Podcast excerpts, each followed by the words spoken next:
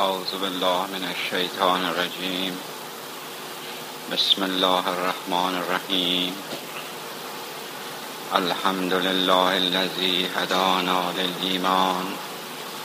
والصلاة والسلام على خاتم الأنبياء والمرسلين. سيدنا ونبينا أبي القاسم المصطفى المحمد صلى الله عليه وآله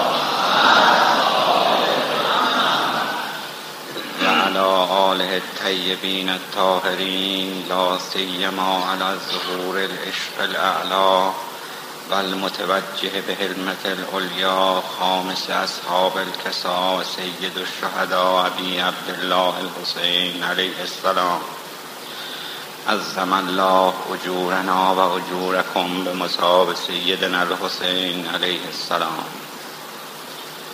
و بعد اعوذ بالله من الشیطان الرجیم. ولا تلقوا بایدیکم الى التهلکه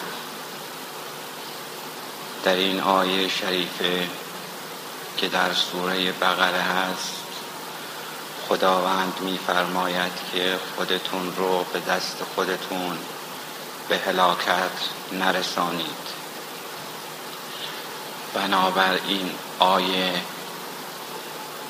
اقدام به کشتن انسان یا انسان دیگری یا خودکشی نه شده است. و همینطور در حدیث نبوی رسول خدا میفرماید لا ضرر و لا ضرار فی الاسلام. یعنی در اسلام هیچ حکمی وجود ندارد که متضمن ضرر و زیان به خود یا دیگری باشد. زرار به معنی ضرر رساندن به دیگری است که این حدیث در اینجا به صورت یک قاعده فقهی در آمده و یک اصل مسلم فقهی در آمده که در مورد اون فقها بحث می کنند بنابر آیه و حدیث فوق ابن خلدون مشرقین هست بر حسین ابن علی ایراد می‌گیره. و ایرادی که به حسین می‌گیرد میفرما می‌گوید که عقل سلیم با وجود آیه فوق و حدیث نبوی که عرض شد به حسین این اجازه را نمی‌دهد که حسین ابن علی خود و هفتاد و دو تن از یارانش را به دست خود به هلاکت برساند و آنها را به نابودی بکشاند. ولی به نظر ما شیعیان امام عالم بر غیب هست. یعنی غیب می‌داند. یعنی اون چه رو که انجام می‌دهد می‌داند. و باطنا می‌دانست که کشته می‌شوند. و به این مسئله هم خود حضرت و هم پیامبر هر دو خبر داده بودند. بدین معنی که در روز سوم شعبان که حسین ابن علی علیه السلام به دنیا آمد رسول خدا شخصی رو فرستادند به خانه علی که حسین رو به نزد من بیاورید. وقتی که حسین رو به نزد رسول خدا می آورند و قنداقه حسین رو رسول خدا در آغوش می‌کشند. از آن اقامه در گوش او میفرمایند و بعد به سختی میگریند و بر او بوسه می‌زنند و میفرمایند که تو رو مصیبتی عظیم در پیش است. و زمانی که خود حسین علیه السلام از مدینه حرکت کرد نامه می نویسد به برادر خودش محمد حنفیه و در آن نامه خبر می دهد که هر کس به من به پیوندد کشته خواهد شد و شهید می شود و علاوه بر این در بین راه مدینه مجددا این خبر رو به صحابه که همراه او بودند می دهد و میفرماید که در این سفر فتح و پیروزی ظاهری در پیش نیست و خبر از شهادت خود و یاران خودش می‌دهد. و میفرماید که من در خواب سگانی را دیدم که مرا به دندان میگزند و این خواب رو تعبیر به شهادت خودش فرمود. و ظاهرا هم می‌دانست که به مقام رفیع شهادت خواهد رسید. چرا؟ به دلیل اینکه تعداد یاران حسین ابن علی در مقابل لشکریان یزید بسیار کم بودند. یعنی تعداد کم در مقابل قوای زیاد یزید این مسئله رو قابل تصور و پیش بینی کرده بود که حسین ابن علی ظاهرا با هفتاد و دو تن تاب و توان مقاومت در مقابل لشکریان بی حساب یزید رو نداره. پس به این ترتیب چرا اقدام به این عمل فرمود و برای شهادت به میدان به زمین کربلا تشریف برد؟ این سوال یک جواب ظاهری داره و یک جواب باطنی. پاسخ ظاهریان این است که حسین ابن علی اصولا قصد حکومت نداشت. قصد سلطنت نداشت. و اگر چنین قصدی داشت خود می‌دانست که با چنین قوایی نمی‌تواند در مقابل یزید تاب و توان بیاورد. و به همین دلیل از اول راه خبر به شهادت داد. پس از شنیدن قتل مسلم و هانی استرجاع فرمود. فرمود انا لله و انا الیه راجعون. و همراهان را مجددا امر به مراجعت فرمود و فرمود در این محله پیروزی ظاهری در کار نخواهد بود. و شما که به دنبال جیفه دنیا هستید و به دنبال مقام هستید و هر کدام در پی این هستید که پس از پیروزی حکومت یکی از ولایات را به شما بسپرم چنین مسئله وجود ندارد و به خاطر چنین مسائلی به دنبال من نیایید چون من پیروز نخواهم شد به ظاهر. البته باطنا حسین ابن علی پیروز شد ولی ظاهرا پیروزی در کار نبود. ولی مظلومیت حسین عین پیروزی بود. به این ترتیب که بنی امیه با اساس دین مخالف بودند. کما اینکه معاویه که تا حدودی نسبت به یزید سعی می‌کرد که آداب ظاهر شریعت مقدس اسلام رو حفظ کنه ولی معلوز نماز جمعه رو در چهارشنبه خوند. و یک مطلبی در اینجا قابل ذکر و بحث هست و اون این که بعضی ها به اشتباه می‌گویند حسن ابن علی با معاویه دست بیعت داد در حالی که چنین حرفی به طور مطلق اشتباه است و چنین امری امکان پذیر نیست. چرا؟ به دلیل اینکه حق و باطل هرگز با هم بیعت نمی کنند صحیفه مختومه زمانی که به نام حسن علیه السلام گشوده شد امر به صبر فرمودند امر به حل فرمودند.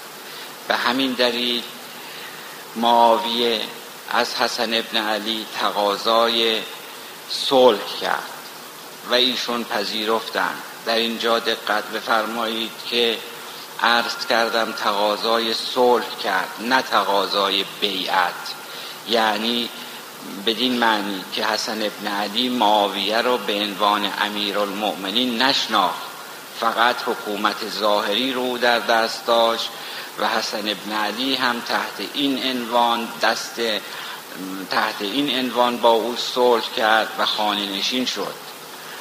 ولی حسین ابن علی مخدومه صحیفه صحیفه مختومه به نام او این چنین گشوده نشده بود. در زمان حسن حسن در پای منبر می نشست و معاویه بر بالای منبر می رفت و سب علی می کرد حسن تحمل می کرد. هرچی می گفت تحمل می کرد و چیزی نمی فرمود. حسین غیرت حسینی به او اجازه نمی‌داد که تحمل این مسائل و این حرف ها و احانت هایی رو که به پدر بزرگوارش می شود بکند.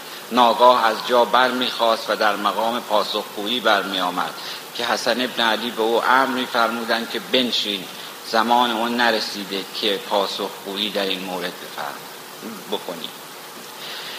ولی معاویه که حسین ابن علی رو می و می‌دانست که او غیرت حسینی به او اجازه بیعت نمی‌دهد به فرزندش یزید توصیه کرد وصیت کرد از او خواست. به او گفت یزید حسین ابن علی با حسن ابن علی از نظر خو و خلق تفاوت می‌کنه. او دارای اخلاقی است که با حسن تفاوت زیادی داره. و از اون نخواه که با تو بیعت کنه همون کاری رو که من با حسن کردم تو با حسین بکن. تو هم از او تقاضای صلح بکن و تقاضای بیعت از او نکن که امکان نداره حسین ابن علی با تو بیعت کنه. مع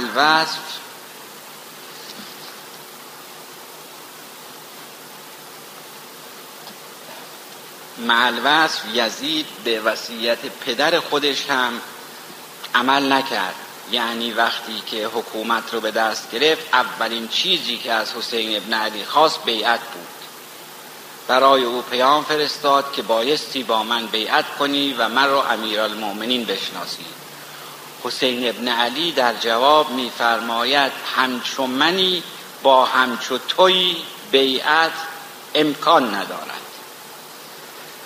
حسین ابن علی که خون علی ابن ابی طالب خون رسول خدا در رکهای او بود با یزید شخص فاسد و معلوم الحالی که فساد او به ظاهر کشیده شده بود و از هیچ نوع فسق و فجوری ابا نداشت امکان صلح وجود نداشت. و در جواب به او میفرماید که امکان ندارد که من با همچون توی صلح کنم. بیعت کنم. و به همین دلیلم هست که ما امروز دارای اسلام حسینی هستیم. برای این است که حسین ابن علی قبول بیعت با یزید رو نکرد. اگر چنین کاری کرده بود ما امروز اسلام حسینی رو نداشتیم. و به همین دلیل به دلیل فساد معاویه به دلیل فساد یزید و اونها بود که حکومتشون بیش از 90 سال طول نکشید. و حسین ابن علی با شهادت خیش اسلام را از چنگ معاویه بیرون آورد و وی باعث شد که دین مبین اسلام احیا بشه. و اما از نظر باطنی قضیه قضیه از این قرار بود که همونطور که ارز کردم صحیفه مختومه به نام حسین گشوده شد. او معمور وقتی که بیعت نکرد با یزید معمور به قیام و شهادت شد. از همین رو پیامبر را در خواب دید که به او میفرمایند که به طرف عراق حرکت کن که خداوند تو رو می‌خواهد کشته ببیند. پس از این خواب پس از این رویا که رسول خدا جد بزرگوارش رو در خواب دید عاشقی مجذوب شد. عاشقی که سر از پا نمیشناخت که زودتر به محبوب به معشوق به دلدار خیش برسد. و به همین دلیل حرکت کرد به سوی عراق به میادگاه و محل رسیدن به محبوب و معشوق. حسن ابن علی با حلم این بار رو کشید و حسین ابن علی با شهامت و شجاعت و شهادت. و این امانت یعنی امانت بار الهی همون امانتی که خداوند میفرماید به زمین و آسمان عرضه کردیم و آنها نپذیرفتند این امانت رو حسین ابن علی پذیرفت. آسمان بار امانت نتوانست کشید. قرعه فال به نام من دیوانه زدند. حسین ابن علی این بار و تمام محلکه اون رو همه رو کشید به خاطر اینکه مایل بود زودتر به معشوق و محبوب خیش برسد. و بالاترین نمونه در مورد کسی که بار امانت الهی رو کشید حسین ابن علی بود. حسین وقتی که اون رویا رو دید عشق و شور دیدار محبوب در او ازدیاد پیدا کرد و این ازدیاد طوری شد که روز به روز عشق در او شعله برتر می شد و زمانی این عشق خاموش شد و همچون آبی که بر آتشی ریختند که به مقام رفیع شهادت رسید. عشق از اول سرکش و خونی بود تا گریزد آنکه بیرونی بود. در حدیث قدسی هم آمده است که هر کس که عاشق من شد من هم عاشق او می‌شوم و هر که من عاشقش شوم او رو می‌کشم. وقتی او رو کشتم دیهی برای او قائلم و خود من اون دیه و خونبهای او هستم. و ببینید که مقام عاشق چقدر بالاست که خداوند خودش رو خونبها و دیه عاشق قرار میده. پس اگر حسین در مقام عشق و جذبه بود و به سوال محبوب جواب لبیک داد و خود رو در اما آیه ولا تلقو یا حدیث لازرر و لازرار که در اول حدیث و آیه رو عرض کردم اینها در مقام عقل و کسی است که به عقل مسلحت اندیش عمل کند. ولی عاشق به عقل مسلحت اندیش عمل نمی کند. عمل او تمام فکر و ذکرش معشوق هست و محبوب. به یاد اوست و به فکر وسال. عقل گفتا عقل گفتا نهی لا تلغوشن و عشق گفتا سار او بشنو برو. آن که مردن پیش چشمش تهلکه است نهی لا تلغو بگیرد او به دست. آن که اهل عقل دوراندیش است خود را در محلکه نمی اندازد. اون که دارای عقل است دور بر بلا نمی رود. راه خودش رو می‌گیره به دنبال کار و زندگی و خانه و خانواده خودش میره و به دنبال عشق نمیره و با عشق کاری هم نداره. ولی انسان حقیقی آن است که بار امانت رو بکشه و اون چیزی رو که به او دادند قبول کنه و دوراندیش نباشه و جهول است. آزمودم عقل دوراندیش را بعد از این دیوانه سازم خیش را. او در راه خدا بر خودش هم ظلم کرد. لذا ظلوم هم بود که در دنباله آیه میفرماید کان الانسان ظلوما جهولا که هم به خودش ظلم کرد و خودش رو در راه محبوب به کشتن داد. حسین از لحظه ای که جذبه الهی او رو بود و عاشق محبوب شد و به اونجا حرکت کرد بار بلایا رو کشید. تمام بار رو قبول کرد. امانت الهی رو کشید بلایایی که در پیش بود همه رو قبول کرد و به اون سمت رفت و از مقام صبر هم گذشت. و به همین دلیل است که می‌گویند مقام حسین از مقام ایوب بالاتر است. چرا؟ چون ایوب در بلاها صبر کرد ولی بالاخره به جایی رسید که صبرش لبریز شد و به خداوند میفرماید رب انی مستنی از زور و انت ارحم صبرش تمام شده. ولی حسین ابن علی اینطور نبود. حسین ابن علی در مقابل همه چیز راضی بود. در مقام رضای مطلق قرار گرفته بود. همه چیز خود را حاضر بود بدهد. کما اینکه داد. کما اینکه آخرین چیزی که برای او وجود داشت جان خودش بود که او جان خودش رو آخرین نفری بود که در صحرای کربلا داد و این آخرین هدیه‌ای بود آخرین چیزی بود که در راه محبوب می توانست بدهد و این کار رو انجام داد و به همین دلیلم هست که عاشق اون چیزی رو که از طرف خداوند می‌بیند هرچه هست دوست دارد. هرچه هست خوب می‌بیند. هرچه هست برای اون نیکوست هرچه هست دوست داشتنیست من از درمان و درد و وصل و هجران پسندم اون چرا جانان پسندد. در بلا هم میچشم لذات او مات اویم مات اویم مات او. این حالت شور و جذبه عشق در شب آشورا در اصحاب حسین پیدا شد. در شب آشورا حسین ابن علی با مقامات اونها که نشون داد تمام اونها رو به مرحله رسون که هر کس که در اونجا بود و مندنی بود مقام خودش رو دید.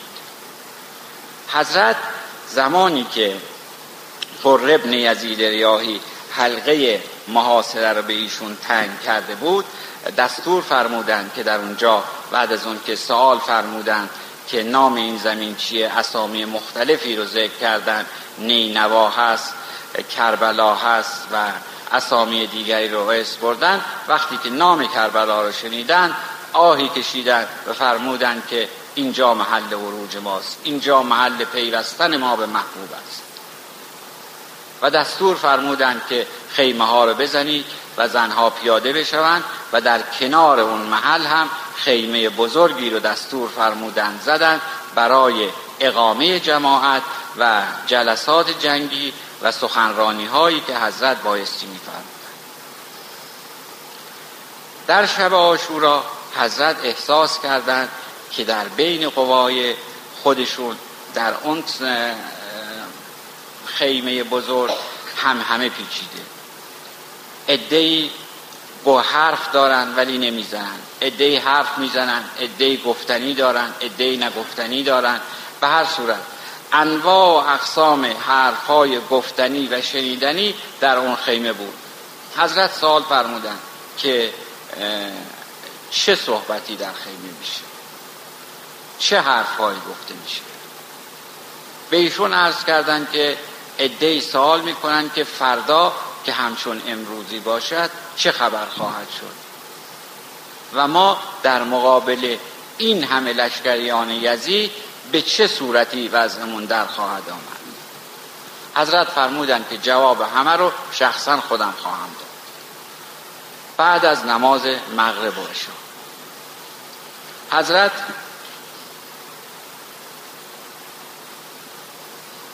وقتی که نماز مغرب و عشا رو خوندند سخنرانی مبسود و مفصلی ایراد فرمودند و فرمودند که فردا هر کس که با من باشد اینجا کشته خواهد شد. پیروزی ظاهری وجود ندارد. قناعم جنگی وجود ندارد. مقامات دنیوی وجود ندارد. من بیعتم را از گردن تمام شما برداشتم هر که می‌خواهد برود برود. که در تاریخ اسلام در دو جا هست که بزرگان دین و ائمه اطهار علیهم السلام بیعت رو از گردن صحابه برمیدارند. یکی در جنگ احد هست که پیامبر خدا بیعت رو از گردن ابودجان به طور فردی به طور انفرادی برداشتند و زمانی برسید که رسول خدا بودند علی ابن ابی طالب علیه السلام و ابو دجانی. رسول خدا ابو دجانه را احضار فرمودند. به او فرمودند که ابو دجانه من بیعتم را از گردن تو برداشتم. برای من علی کافی است. تو برو و به خانه و خانواده خودت بپیوند و به زندگی خودت بپیوند. و با بیعت من کاری نداشته باش ابو دجانه در جواب عرض می کند که خب یا رسول الله آمدیم و من رفتم. شما هم بیعت را از گردن من برداشتی خانه که خراب میشه. زن و بچه که از بین میرن. اون چی که برای من میمانی تو هستی. من چگونه دست از دامن تو بردارم؟ در روز هشت جواب تو رو چه بگویم؟ من را از خود مران که در این هنگام حضرت او رو دعا فرمودن و اجازه خواست که به میدان برود به میدان رفت و جنگ بسیار شجاعانه ای کرد. وقتی که جنگ کرد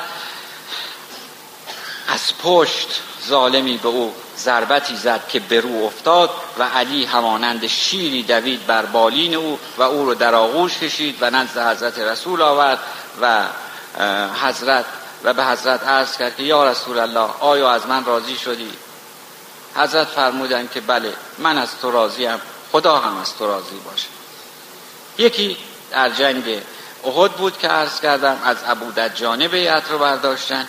یکی هم بیعت دست جمعی بود که شب آشورا حسین ابن علی از گردن تمام صحابه برداشت و یا به عبارت دیگر قربال کرد.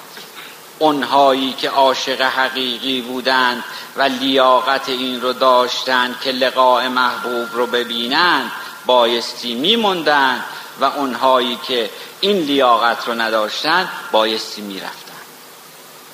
به همین دلیل در سخنرانی خود حضرت حسین ابن علی علیه السلام میفرمایند که من بیعتم را از گردن شما برداشتم و هر که می‌خواهد برود برود. و برای اون که خجالت نکشند چراغها رو دستور فرمود خاموش که در تاریکی برود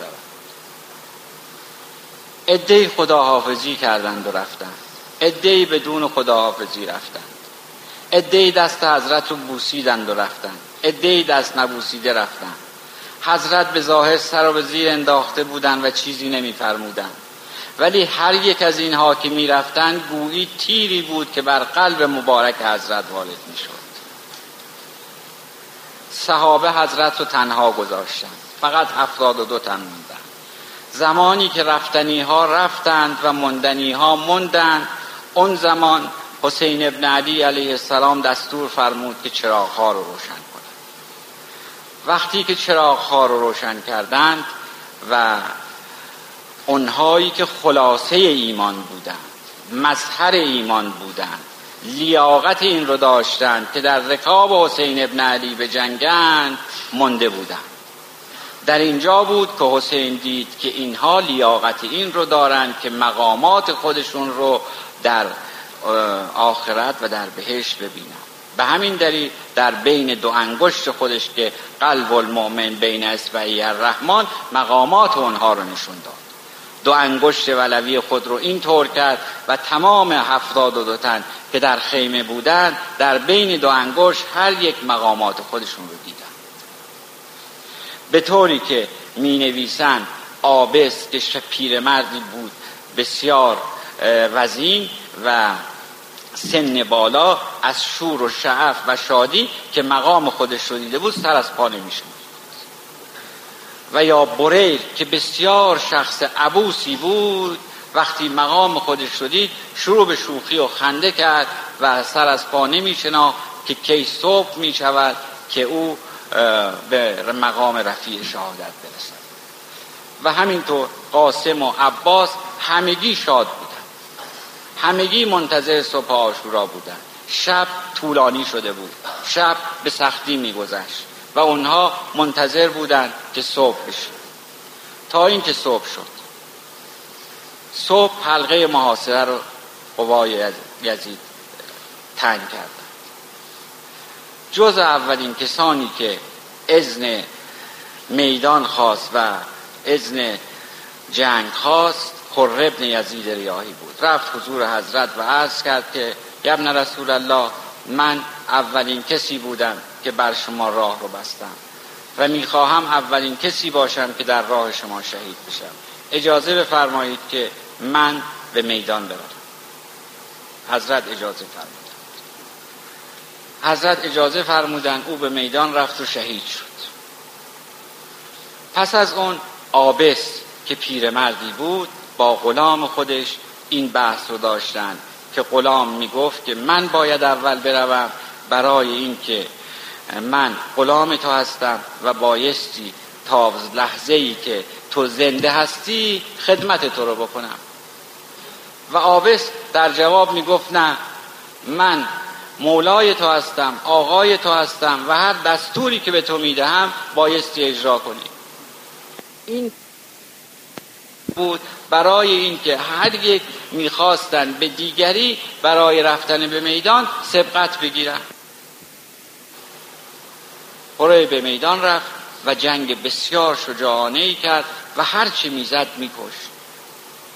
بالاخره خسته شد. از کشتن خسته شد و مثل اینکه شخصی بایستی به وسال برسه و راهش دور شده و دیر شده خود و زره و همه چیز را از در آورد و با یک پیراهن ساده شروع به جنگیدن کرد که از اطراف دشمن به او حمله کردند و ضربات پیاپی به او وارد آوردند.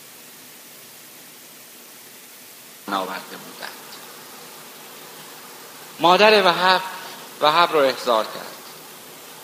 و فرمود و به پسرش گفت که وحب من می‌خواهم که تو در راه حسین شهید بشه و برو از حسین اذن جنگ بگیر.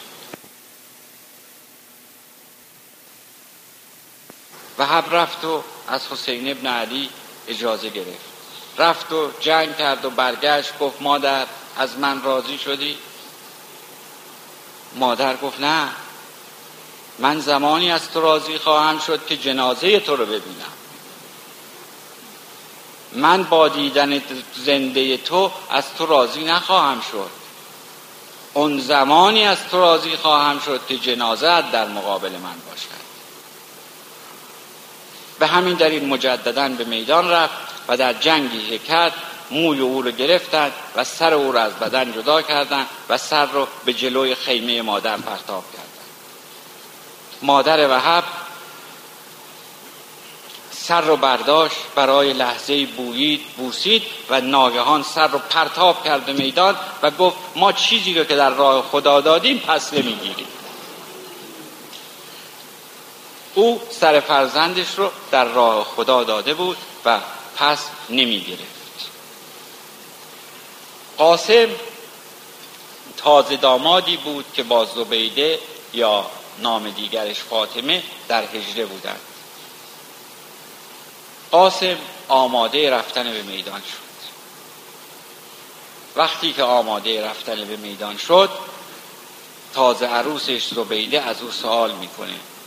از او می‌پرسد که خب من که در این دنیا نتوانستم تو رو ببینم. در کجا تو رو پیدا کنم؟ قاسم میفرماید در بهشت. عرض می‌کنه زبیده که در بهشت من چگونه تو رو بشناسم و چگونه تو رو پیدا کنم؟ قاسم آستینش رو پاره می‌کنه و میگه به این آستین پاره منو بشناس. که این آستین پاره اشاره و معنی عرفانی داره. که حالا موقع اون نیست برای گفتنش. فرمانده سپاه لشکرش که عباس ابن علی بود مش رو برداشت و برای یک لحظه حرکت کرد به سمت نهر فرات که آب برداره و برای اطفال و بچه ها بیاورد. رفت و مش رو آب کرد و همراه خود آورد که ناگهان شم متوجه شد. شم متوجه شد و فریاد برآورد که مگذارید عباس آب به خیمه ببرد. اگر عباس و حسین و یارانش آب بنوشند برای ما یک نفر هم زنده نخواهند گذاشت. حمله کردند به او اول کاری که کردند دست راست او رو بریدند. او مشت رو به دست چپ داد. دست چپ او رو بریدند مشت رو به دندان گرفت. مشت رو تیرباران کردند آب از همه جاری. هیچ چیزی باقی نموند. بعد ضربتی به او زدند و به رو افتاد. ناگهان حسین ابن علی دی مشاهده کرد صحنه رو. دوان دوان رفت و حسین رو در آغوش کشید.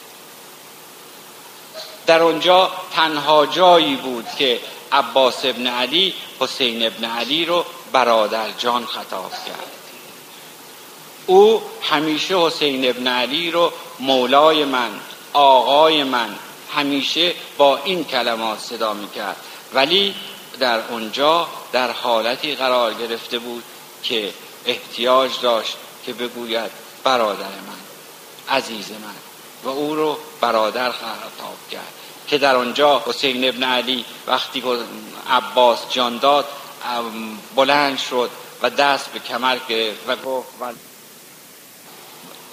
به خدا قسم که پشت من شکست کمر من در اینجا شکست. همه رفتند. حسین ابن علی تنها بود. تنها حسین در صحرای کربلا بود. صحابه همه رفتند. یکه و تنها. حسین لباس جنگ پوشید. خود و زره و همه چیز رو پوشید و می نویسند که سه حمله یکی به قلب و یکی به یمین و یکی به یسار لشکر کرد و اون چنون حمله ای کرد که تعداد زیادی از قوای یزید رو به درک واصل کرد. ولی وقتی که در نوبت سوم برگشت ناگهان ملاحظه کرد که پدر بزرگوارش و رسول خدا به او میفرمایند حسین جان چه می‌کنی؟ اگر این طور پیش روی کنی تو جهنم رو تو تمام اینها رو به درک واصل می‌کنی و جهنم رو پر از این قوای کفر می‌کنی. ما امشب بهش رو به خاطر تو آزین بستیم. ما امشب مشتاق لقای تو هستیم. حسین ابن علی به یاد آورد که عاشقانه آمده برای لقای محبوب. آمد پایین. خود و زره و همه چیز رو از تندر آورد و فزه رو احضار کرد. فزه زن مجلله ای بود که سالها افتخار خدمت این خاندان اسمت و تهارت رو داشت. فزه رو احضار فرمود و به فزه فرمود که می‌روی به خیمه من. در خیمه من سه صندوق هست. در صندوق وسط سه بخچه هست بخچه وسط رو بر میداری در آن پیراهن پاره هست. او رو بر میداری و برای من میآوری ولی مبادا زینب بفهمید. محرمانه حرکت می‌کنی و اون رو برای من میآوری و زینب خبر نشه از این مسئله. فزه اطاعت کرد. زینب که سراسیمه میدوید نمی‌دانست چه کند. به برادرزاده مریضش سجاد رسیدگی کنه. به اطفال سرگردان پشت خیمه ها برسه. به دنبال حسین که رو به جنگ و رو به میدان است برسد. سرگردان و سرگشته میگشت به هر طرفی که ناگهان با فزه برخورد کرد. به فزه گفت کجا می‌روی؟ گفت کاری دارم. گفت چه کار داری؟ گفت در خیمه کاری دارم. گفت من نباید بدانم. گفت که نه شما نباید. گفت چرا نباید بدانم؟ شاید برادرم به تو گفته که این کار محرمانه باشد و به زینب نگویی. فزه عرض می کند خب خود شما که میفرمایید محرمانه است. اگر محرمانه است که من حق ندارم به شما هم بگویم. در این هنگام زینب میفرماید که تو رو به روح مادرم فاطمه زهرا بگو که حسین از تو چه خواست. فز زمانی که نام فاطمه زهرا رو شنید طاقت نیاورد. قضیه رو عرض کرد. عرض کرد حسین از من پیراهن پاره خواسته. زینب زمانی که نام پیراهن پاره رو شنید منقلب شد. از هوش رفت. فزه نمی‌دانست چه کند. به نزد حسین رفت. حسین گفت پیراهن را آوردی قضایا را عرض کرد. حسین فرمود مگر به تو نگفتم که به زینب نگویی؟ عرض کرد که مرا به روح مادرت فاطمه زهرا قسم داد.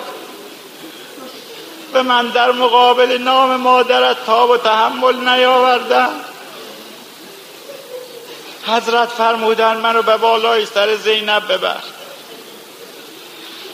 وقتی که به بالای سر زینب رفت او رو در آغوش کشید. تقاضای آب کرد که به صورت او بپاشد. ولی آبی نبود.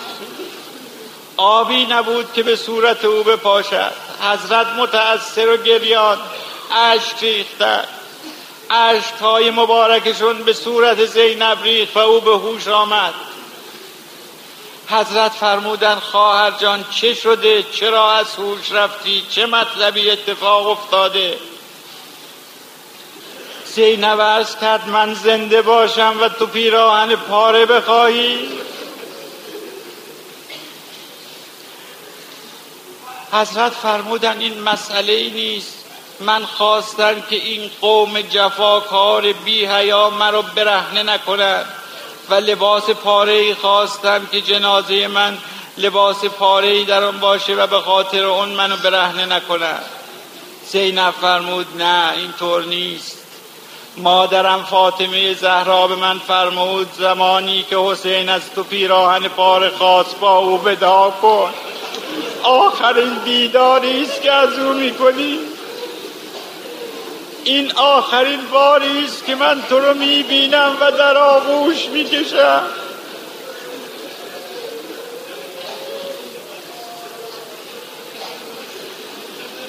حضرت در اینجا مجبور شدن از قوای ولوی خودشون قدرت ولایتی خودشون استفاده بفرمایند.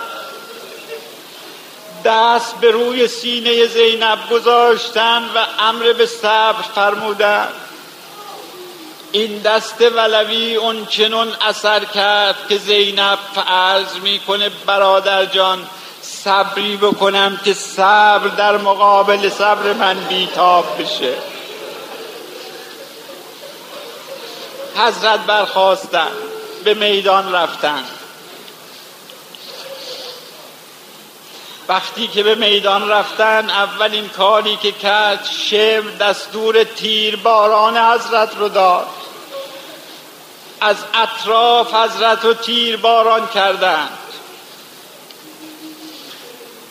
زرعت ابن شریک نیزهی به سمت چپ بدن حضرت به کتف چپ حضرت زد. حضرت او رو باز نیزهی دفع کردند و انداختند. سنان ابن انس سینه مبارک را هدف قرار داد. و با تیریز نیزه را به سینه مبارک فشرد. ناگاه حضرت از اسب برو افتادند به حالت سجده. و در اینجا مقام رضا رو نشون دادند فرمودند صبرن علا بلائک رزن به غذایک تسلیما لامرک. اقسنی یا قیاس المستقیسی راضیم به رضای تو تسلیمم در مقابل امر تو. منو دریاب که از درمندگان هستم.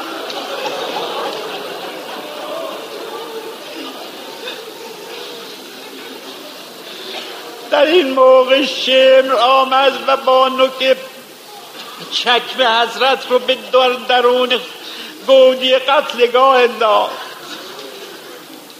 خولی رفت که سر حضرت را از بدن جدا کنه. ولی حیبت حسینی آنچنان بود که خولی توان اون رو نداشت که به صورت مبارک نگاه کنه. ناچار برگشت. شمر گفت چه کردی؟ گفت من توان اون رو نداشتم که به چشمان فرزند فاطمه زهرا نگاه کنم. شمر شخصا دشنه رو کشید و به داخل رفت. خواست از جلو گلوی حضرت رو ببرد ولی دشنی نمی برید.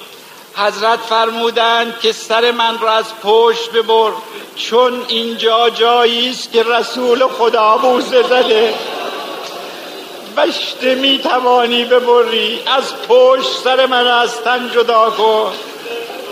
شمر از پشت سر حضرت رو جدا کرد و در دامن پیراهن عربی قرار داد و بالا آمد.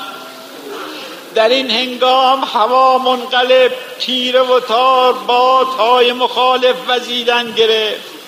زینب دوان دوان به سمت مقتل آمد. جنازه بدون سر برادر رو دید. سر رو به زمین کوبید و سر غرق به خاک شد. و در این هنگام رو به مدینه ایستاد و عرض می کند اللهم اقبل هذا القلیل من سلالت ابراهیم الخلیل. یا رسول الله این قلیل قربانی را از آل ابراهیم بپذیر.